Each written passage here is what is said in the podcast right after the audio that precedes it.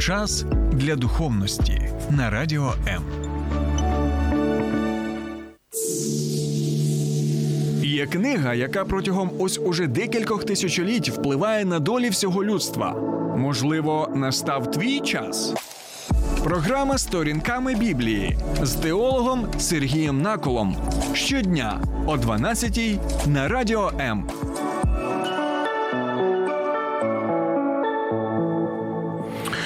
Вітаю, друзі!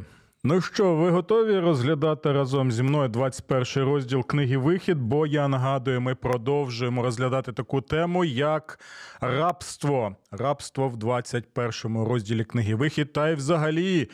Згадки про рабство і навіть закони про рабство саме в Біблії. І ось цікавий момент, що багато людей вважають, що нібито а ці закони про рабство це просто такі, знаєте, тексти, які написали люди і. Роблять вигляд і запевняють, що нібито цей закон дав їм Бог, а насправді Бог такого закону не давав, бо такого не може бути, щоб Бог був за рабство. Але ми знаємо зі свідчень самого Господа Ісуса Христа, що увесь старий завіт він є саме священним писанням, і більше того, він Богом натхнений і він корисний для нас. І ми знаємо. І цьому вчить наш Господь Ісус Христос, як і святі апостоли, про те, що дійсно увесь старий завіт, так уся Біблія є саме тим, що ми називаємо Божим Словом. Тому. Ви можете погоджуватися, можете не погоджуватися, але в цій програмі ми саме розглядаємо Біблію, тлумачимо Біблію і застосовуємо Біблію в сучасному контексті саме з точки зору, що Біблія є Богом натхнена книга, що вона є дійсно Божим Словом, і тому ми таким чином і сприймаємо. Тому ми кажемо, що дійсно в 21 розділі, як і в інших текстах святого Писання Старого Завіту, саме є закони, які Бог дав через Мойсея, і також стосовно рабства. Якщо ви хочете більше дізнатися на цю тему і не керуватися так, ось е, сучасними міфами на цю тему, я вам е, рекомендую мою попередню програму саме на цю тему, бо ми продовжуємо розгляд питання, які ми почали в попередній програмі. І що ж це за запитання? Якщо Бог звільнив свій народ від єгипетського рабства, то чому одразу після 10 заповідей в 20 розділі він дає закон про рабство в 21 розділі? І е, коротко нагадаю, друзі, декілька речей. Перше, до чого ми дійшли, які висновки ми зробили, що рабство не було е, в задумі Бога. Так, рабство є наслідком трагічним наслідком саме гріхопадіння падіння і дій грішних людей. На це потрібно звернути увагу. По-друге, ми побачили, що навіть тоді, коли є закон про рабство, ці закони про рабство вони.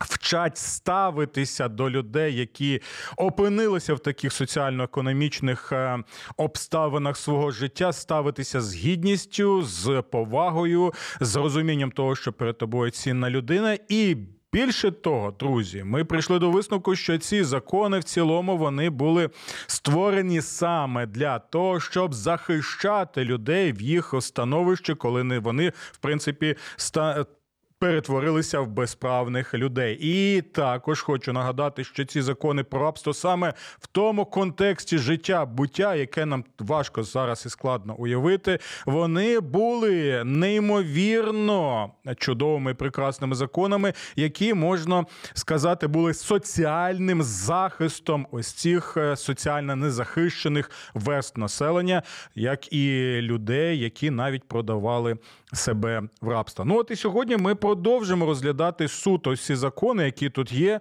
І тому давайте знову прочитаємо нарешті декілька віршів цього 21 розділу для того, щоб е, краще усвідомити, чому саме ці закони були дані Богом в народі, в народі, який був визволений саме з рабства єгипетського. Але перед тим як ми почнемо читати 21 розділ книги Вихід, я ще хочу нагадати одну річ. Багато людей каже наступне або сприймає слово вільний наступним чином, що вільна людина, так? Це та людина, яка може робити все, що вона забажає. Ну, ви можете, звичайно, так інтерпретувати слово вільний або вільна. Але якщо вам цікаво дізнатися біблійну позицію на цю тему, то потрібно розуміти наступне. Це нам нагадує ще Любомир Гузар, так, кардинал греко-католицької церкви. Він каже, що бути вільним означає бути відповідальним. Тобто бути вільним не означає робити те, що я хочу, те, що мені заманеться, те, що хочу, те, що хочу, те й роблю. Ні. Бути вільним означає бути відповідальним. Відповідальним перед ким? Перед Богом, як каже Біблія, так і перед людьми. І ще один важливий момент: Бог, коли звільнив людей своїх з рабства Єгипту, так, він їх зробив вільними людьми. Він їх звільнив від кого? Він їх звільнив від пригноблення і рабства фараона і е, всієї його системи, яку він уособлював.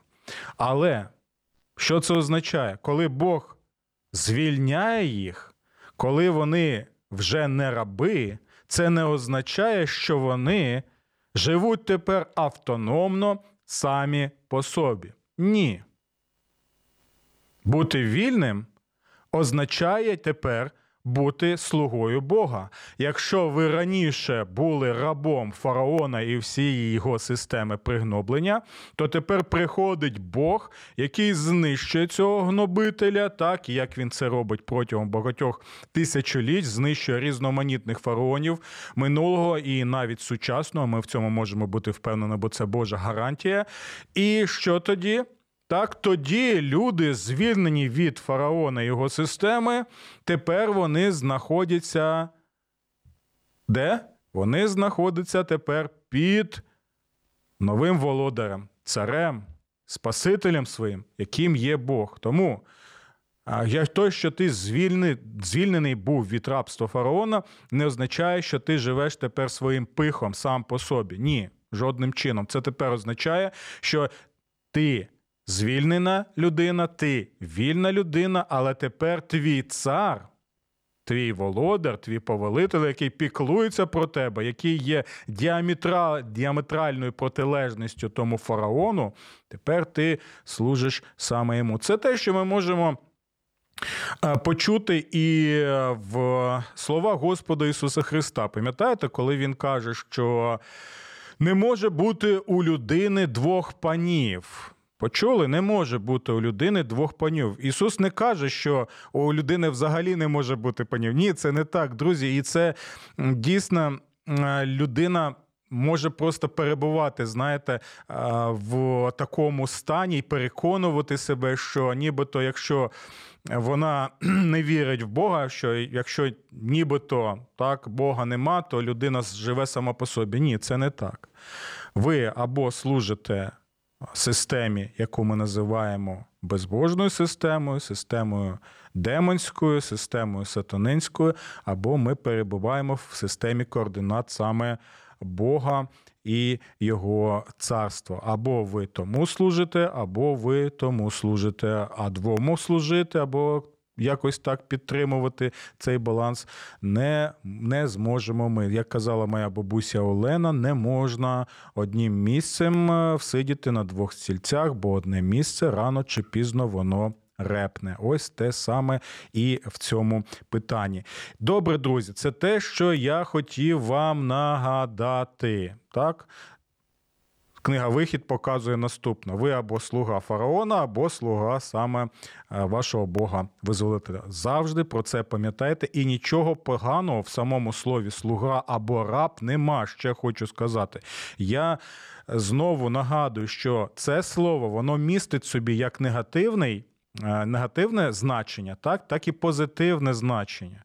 Так ось негативне значення це дійсно ті випадки, які ми можемо згадати і в історії людства, як ставилися до людей, які були рабами. Але в позитивному значенні, друзі, ми можемо побачити, що в старому завіті, в новому завіті, наприклад, той самий апостол Павло та інші апостоли, вони без проблем називали себе рабами Бога Господа Ісуса Христа, так?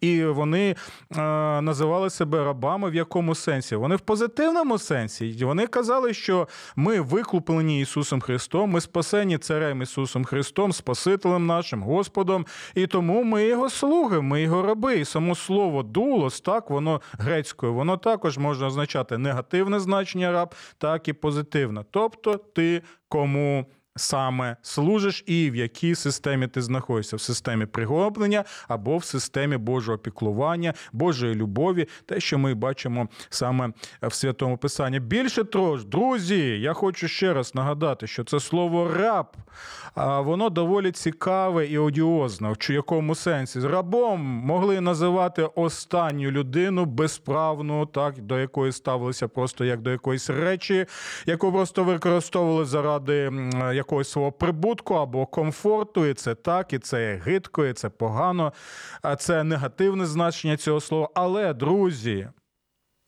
ви повинні пам'ятати, що, наприклад, царі. Цар Давид він називав себе ким? Він називав себе Авді Яхве, тобто слугою Господа або рабом Господа. Для нього це була честь, так як і для апостола Павла. Наприклад, більше того, дивіться, в ті часи ви могли бути царським сином, так, і ви усвідомлюєте, так, що які є права у царського сина, який статус є у царського сина. Він навіть спадкоємець може бути на престолі свого батька, царя, так, тобто статус доволі високий, і дійсно це людина, яку поважають, до якої ставляться е, з. Е, розумінням того, хто ця людина, так, це царська особа, але в той же час е, син царя. Він був також і рабом царя в позитивному значенні цього слова, яке означало, що він саме вірний своєму цареві, він служить своєму цареві, він, він пов'язаний з ним завітом, тобто. Е, печаткою, можна сказати, клятви, яку він дає своєму цареві. Ось саме в такому значенні. Ну і ще одне, друзі, на що я хотів звернути вашу увагу: один з трьох, один з трьох образів, які описують е, стосунки Бога зі своїм народом в Старому Завіті, так і в Новому Завіті, це які саме? Це стосунки царя і слуги або раба. Так, Бог є цар, а увесь народ є його слугою. І от ми можемо побачити, наприклад, чому у Господа Ісуса Христа така е, велика кількість є. Його історій, так, коротких е, цих притч про пана або про царя, і про його кого? Про його слуг або про його саме рабів. Пам'ятаєте, наприклад, одну з таких притч коротеньких, коли е, він каже, що слуги або раби, які перебувають в домі свого царя або пана, ви будьте на поготові і чекайте, коли він повернеться саме з свого весілля. Бо коли він е, приїде і постукає в двері свого дому, щоб ви відчинили його, відчинили ті двері, так і могли зустріти зустріти свого пана і далі доволі цікавий момент, так саме в позитивному значенні цього слова слуга або раб. Цей сам пан, цей сам цар, він почне служити вам. Саме служити вам. Знаєте чому? Тому що найбільше позитивне значення цього слова раб ми можемо побачити в кому? Господі Ісусові Христові, який з одного боку, так він дійсно цар, він всемогутній, він разом з Отцем і Духом Святим творив весь цей всесвіт і підтримує його. Але в той же час цей цар стає ким? Стає саме слугою або стає рабом. Так, він себе до такої до такого ступеню довів так заради нас і нашого спасіння, що став рабом, став слугою для того, щоб дійсно показати, наскільки він любить своє творіння. Ось це, друзі, те, що нам потрібно знову згадати саме про це слово раб.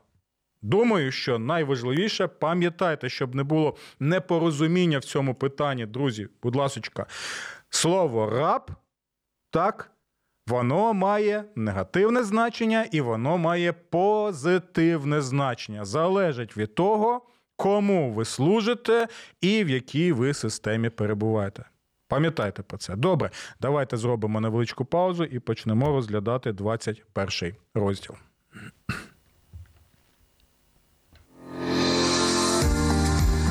Долучайся до Радіо М у соціальних мережах: YouTube канал, Facebook сторінка, TikTok, Радіо М, Телеграм, Інстаграм, Радіо М.Ua, а також наш сайт radio.m.ua. Радіо М завжди поруч. Ну що, друзі, готові? Давайте розпочинаємо. 21 розділ книги Вихід. Якщо купиш раба єврея, то нехай він 6 років працює, а на сьомий нехай він вийде на свободу без викупу. Якщо він сам один прийшов, то нехай сам і вийде. Якщо ж мав дружину, то нехай його дружина вийде з ним. Але якщо ж господар дасть йому дружину, та народить йому синів чи дочок, то дружина і діти хай залишаються у господаря, а він нехай вийде сам. Але якщо. О, вау! Тут зараз починається. Але якщо раб у відповідь скаже: Я люблю свого господаря, почули? Я люблю свого господаря, мою дружину, дітей, тому не хочу виходити на волю, то в такому разі нехай його господар приведе його в Божу присутність, підведе його до одвірка дверей і поколе його господар шилому в вухо, і той служитиме йому повік. Добре, я вже пояснював попередній програмі соціально-економічні. А причини, так коли дійсно людина вона могла продати себе в рабство, коли могла втратити там свій бізнес або свій статок, або внаслідок війни, або внаслідок каліцтва. Велика кількість різноманітних була причин. І я ще раз нагадую, що ці закони вони не встановлювали рабство як таке, а вони допомагали втілювати Боже піклування в тих. Не ідеальних в тих жорстоких реаліях того життя, а от і тому ми можемо сказати, що ці закони були законами саме соціального піклування. Хоча сучасна людина може і трошечки не розуміти цього, не відчувши той контекст, який був в ті часи. Добре, а дивіться, але тут важливий момент, на який нам потрібно звернути увагу. Пам'ятаєте? Знову і знову, знову і знову Бог нагадує своєму народу. Пам'ятай, ти був єгипетському рабстві, але я що? Але я тебе спас, я тебе зробив вільним. Так чому він про це нагадує? Тому що якщо ти був рабом, а тепер ти вільна людина, то це означає, що до людей, які опинилися в таких обставинах, тобі потрібно ставитися з піклуванням. Тобі потрібно цих людей що? Цих людей любити. І от ми побачимо, яким саме чином, незважаючи навіть на те, що ти перебуваєш розбитому гріхом, жорстокому цьому саме світі. І ось, якщо купиш раба єврея, і в деяких випадках те, що ти купуєш цю людину в ті часи, це був прояв саме милосердя. Милосердя, піклування і Божої любові, яким саме чином, друзі? Яким саме чином? А тим, а тим, от що цю саму людину міг взяти собі, придбати а, інший пан, жорстокий пан так, який буде знущатися або буде експлуатувати цю людину. Згадуйте е, список Шиндлера. Пам'ятаєте, цей геніальний фільм, це шедевр, так? Без сльоз його не можна дивитися. І як Шиндлер, що він робив? Він викуповував ось цих нещасних людей, так, єврей з єврейського народу, він їх викуповував, він навіть хабарі давав тощо. І для євреїв, людей У той час саме, і ми розуміємо, що то був за час. е, Моторошний, страшний, це Голокост. Це одна з найбільших трагедій світу і найбільша трагедія саме єврейського народу. І ми можемо побачити, що для тих людей це було щастя. Почули це? Щастя було, щоб саме Шиндлер їх придбав. Ось щось подібне ми можемо тепер краще усвідомити і е, зрозуміти і в цьому тексті. Більше того, от оце слово, яке ми знаємо як е, е, викупитель, так, Ісус Христос нас викупитель. Так? Або оце слово, яке є в е, християнстві, викуплення, так? що Ісус Христос нас викупив, так? е, викупив від влади диявола, смерті і сатани. Що це означає? Ось це слово викуплення і викупитель саме має на увазі, що ти раб, наприклад, диявола, сатани, е, в гріху ти знаходишся, так, в владі смерті ти знаходишся. А Христос приходить і що робить? Він викупає тебе. Так, але він дає не золото і срібло. Пам'ятаєте, апостол Петро каже, що ви були викуплені дорогою ціною, ви були придбані дорогою ціною, так, якою саме не золотом або сріблом, а дорогоцінною кров'ю Господа Ісуса Христа. Так? І ось таким чином ви раб, і тепер він вас викупає не для того, щоб ви просто були самі по собі, а викупає для того, щоб тепер піклуватися про тебе. Розумієте, який глибинний сенс є саме і в цих законах, які вказують на дії нашого Господа Ісуса Христа. І я дякую, що ви з нами зараз в прямому ефірі. І буду вдячний, якщо ви можете написати свої коментарі, щось додати, свою думку висловити стосовно цього питання. А також, е, можливо, у вас є бажання поставити. Деякі запитання, які можуть бути зручними або можуть бути незручними. Але далі слухайте ще доволі цікавий момент. Саме те, як ми можемо втілювати Бога. Якщо ти купиш раба єврея, то нехай він 6 років працює, а на сьомий нехай він вийде на свободу без викупу. Почули ці слова?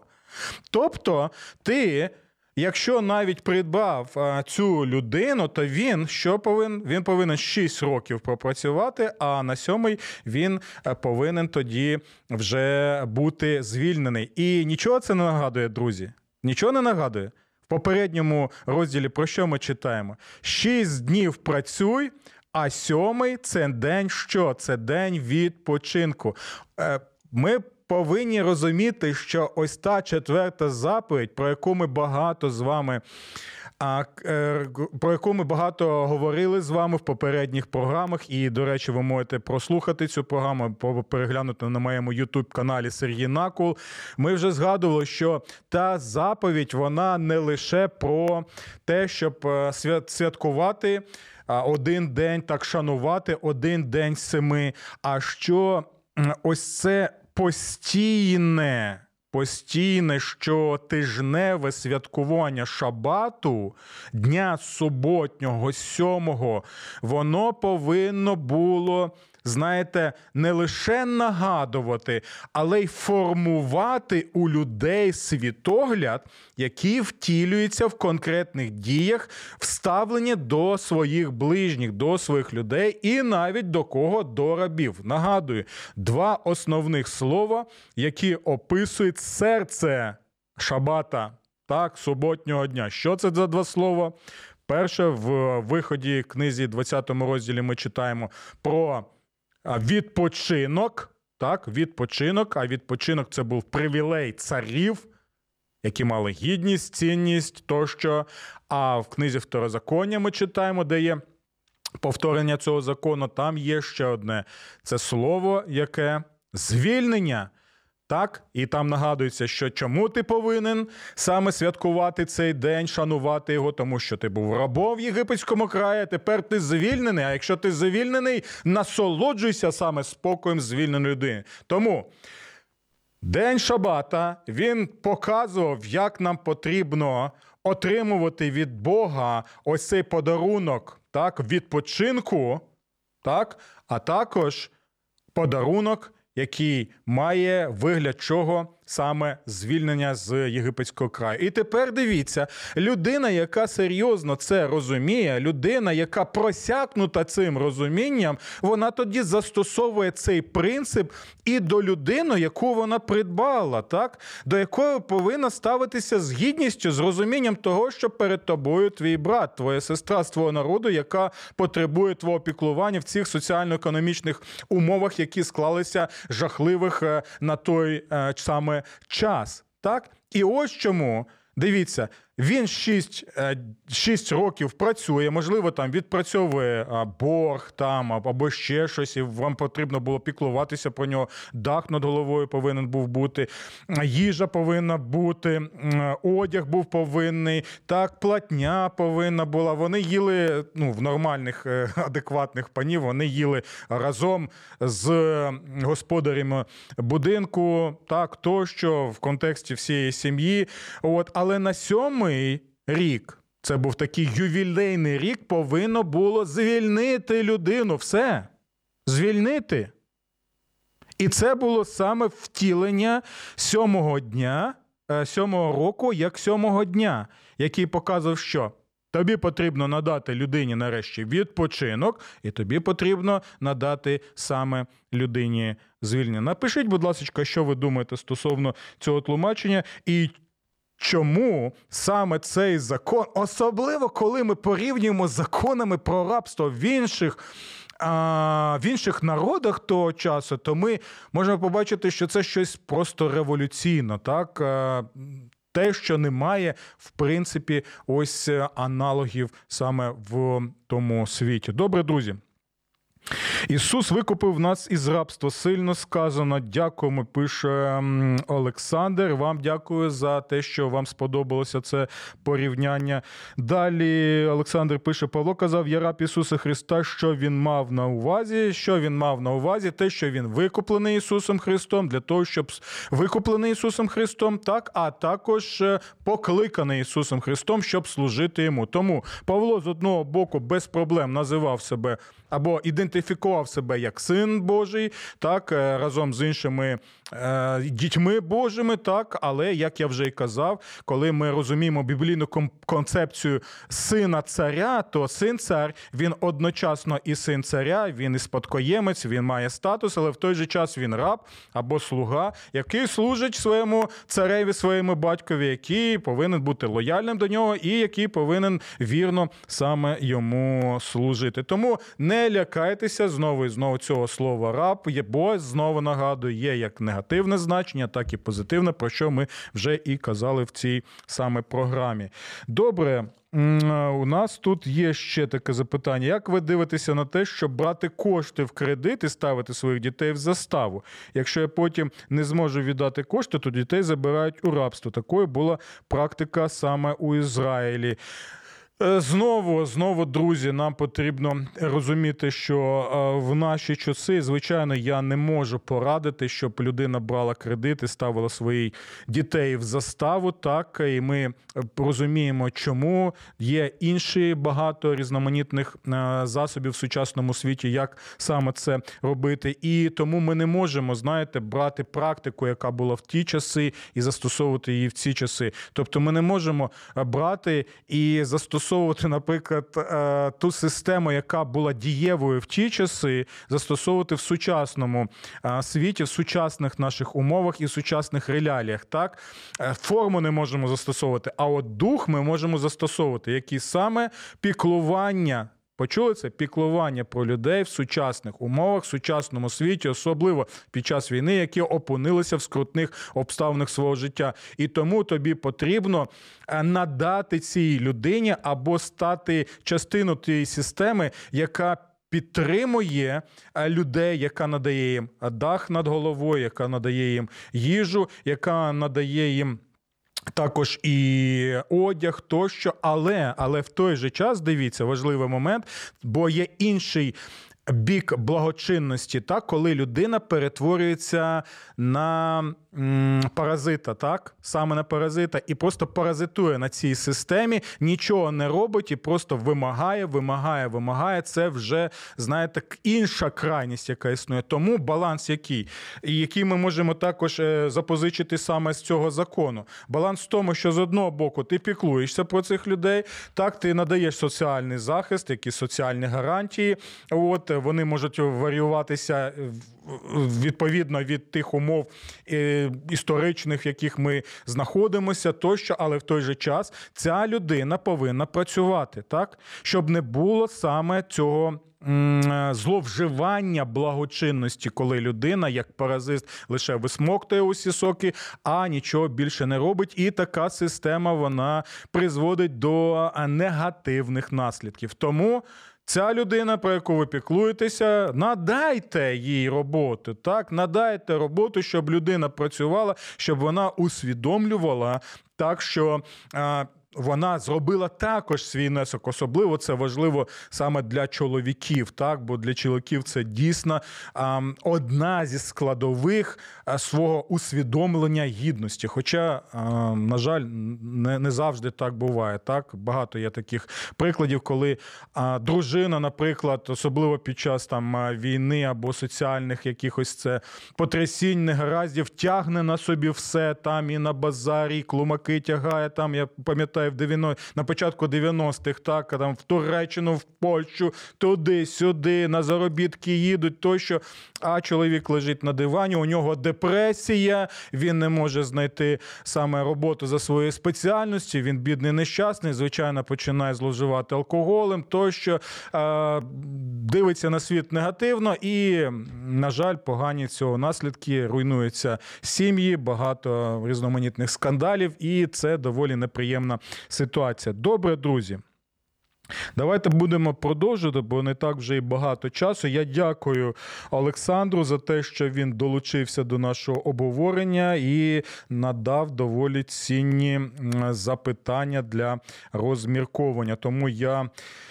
е, Я доволі вам, доволі вам вдячний за те, що ви з нами. От навіть е, Галина пише: Вітаю вас! Дивлюся трансляцію. Дякую вам, вітання вам. Бо я знаю, Галина, що ви перебуваєте в Європейському Союзі в одній з країн, які надали українцям прихисток. Тому мені приємно те, що е, до нас долучається з різних країн, незважаючи на дистанцію, яка е, існує між нами. Далі багато у нас може бути запитань стосовно наступних. Віршів, так? Дивіться, якщо він сам прийшов, то нехай сам і вийде без проблем. Так, людина тепер вільна. А, от, і це відрізняється від тієї концепції рабства, яка, наприклад, була на американському півдні. Пам'ятаєте, коли людина взагалі була безправна, людина належала увесь час своїм господарям, і ми знаємо багато жахливих е, випадків ставлення е, такого без е, страшного ставлення саме до тих е, людей. Тут ми бачимо зовсім іншу ситуацію. Тому нагадую знову і знову, що рабство від рабства відрізняється, хоча і є, знову нагадую, не складовою Божого задуму, бо Бог не створював людство для рабства, а саме наслідком гріхопадіння і розбитого нашого цвіту гріхом. Так. А, а далі дивіться, якщо ж господар дасть йому дружину, і та народить йому синів чи дочок, то дружина і діти хай залишаються у господаря, а він нехай вийде сам.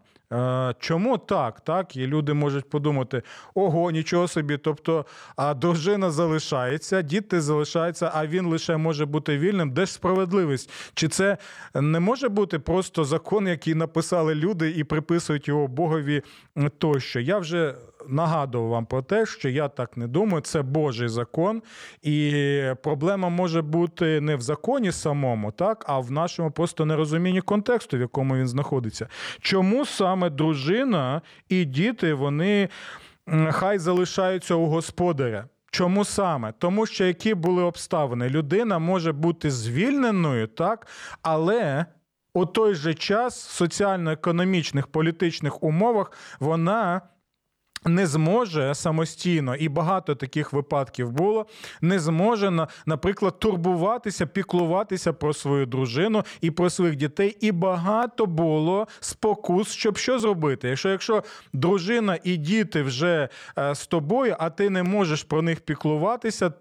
Небезпека може, що ти можеш знову себе продати, або дружину можеш продати, або дітей, коли ти в стислих цих обставинах знаходишся в безпорадності, так е, коли волати хочеться від того, що відбувається. Тому для дружини і дітей надається знову соціальний захист, так, е, соціальний прихисток підтримка і піклування саме в тих умовах. І це також доволі відрізняється від зловживань, які були в системі рабства. На жаль, на жаль, на жаль, в різноманітних е, частинах цього світу. І на жаль, я хочу на це звернути вашу увагу і наголосити: ті люди, які називали себе християнами, послідовниками Ісуса Христа, вони не втілювали саме дух цього закону. Так, вони не втілювали піклування піклування Боже, любов Божа тощо. Чому я кажу про любов? Так? Тому що дійсно господар. Пан, який боявся Бога, який любов Бога, він також і любив тих людей, які знаходилися під його, так сказати, дахом, під його соціальним е, захистом. Чому ми так кажемо про любов? Тому що далі ми читаємо. Але якщо раб у відповідь скаже: Я люблю свого господаря, мою дружину і дітей, тому не хочу виходити на волю. Почули це? Я люблю свого господаря.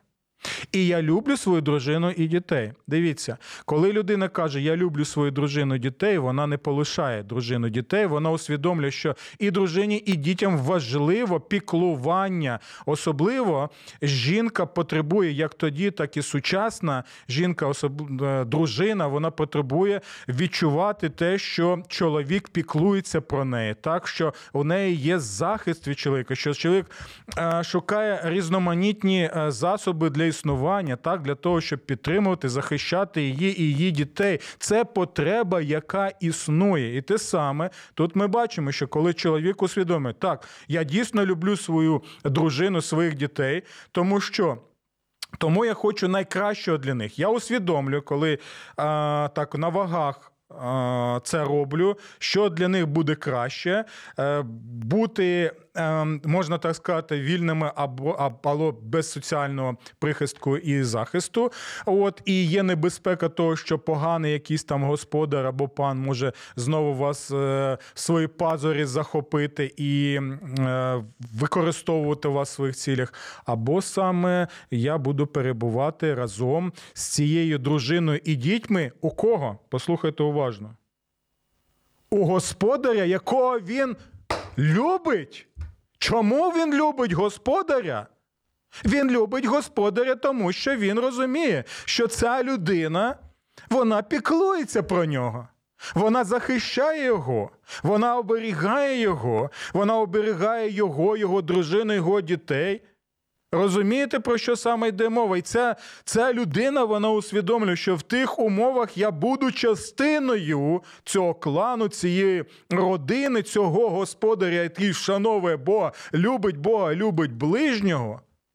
Я буду з ним разом зі своєю сім'єю. Можу сказати, твій Бог є мій Бог, як, наприклад, це сказала Рут, пам'ятаєте, Ноеміні, от коли поверталися з нею до землі е, ізраїльської. Ось що мається на увазі. І деякі запитують, що це такий цікавий.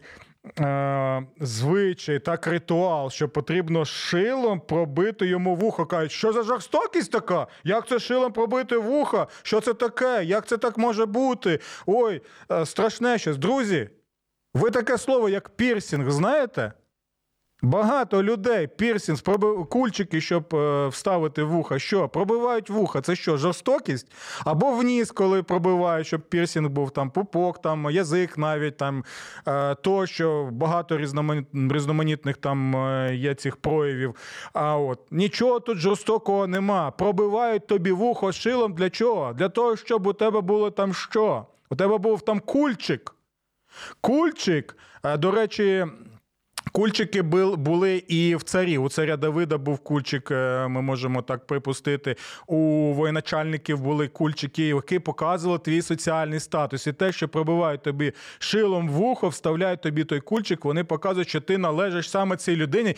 Ти ідентифікуєш себе з цією людиною, так? Ідентифікуєш свою любов з цією людиною, і ти кажеш: Я хочу бути з цією людиною, це моє вольове рішення в цих обставинах мого життя, тому що я його поважаю, тому що я його люблю, тому що він втілює якраз піклування Бога про свій народ, про свій народ, який викупив з рабства єгипетського. І як це зараз робить і Господь Ісус Христос, який викупив нас від влади диявола, сатани і смерті. Пам'ятайте про це, коли розглядаєте 21 розділ книги Вихід. До наступних зустрічей. Сподобався ефір? Є запитання або заперечення? Пиши радіом.ua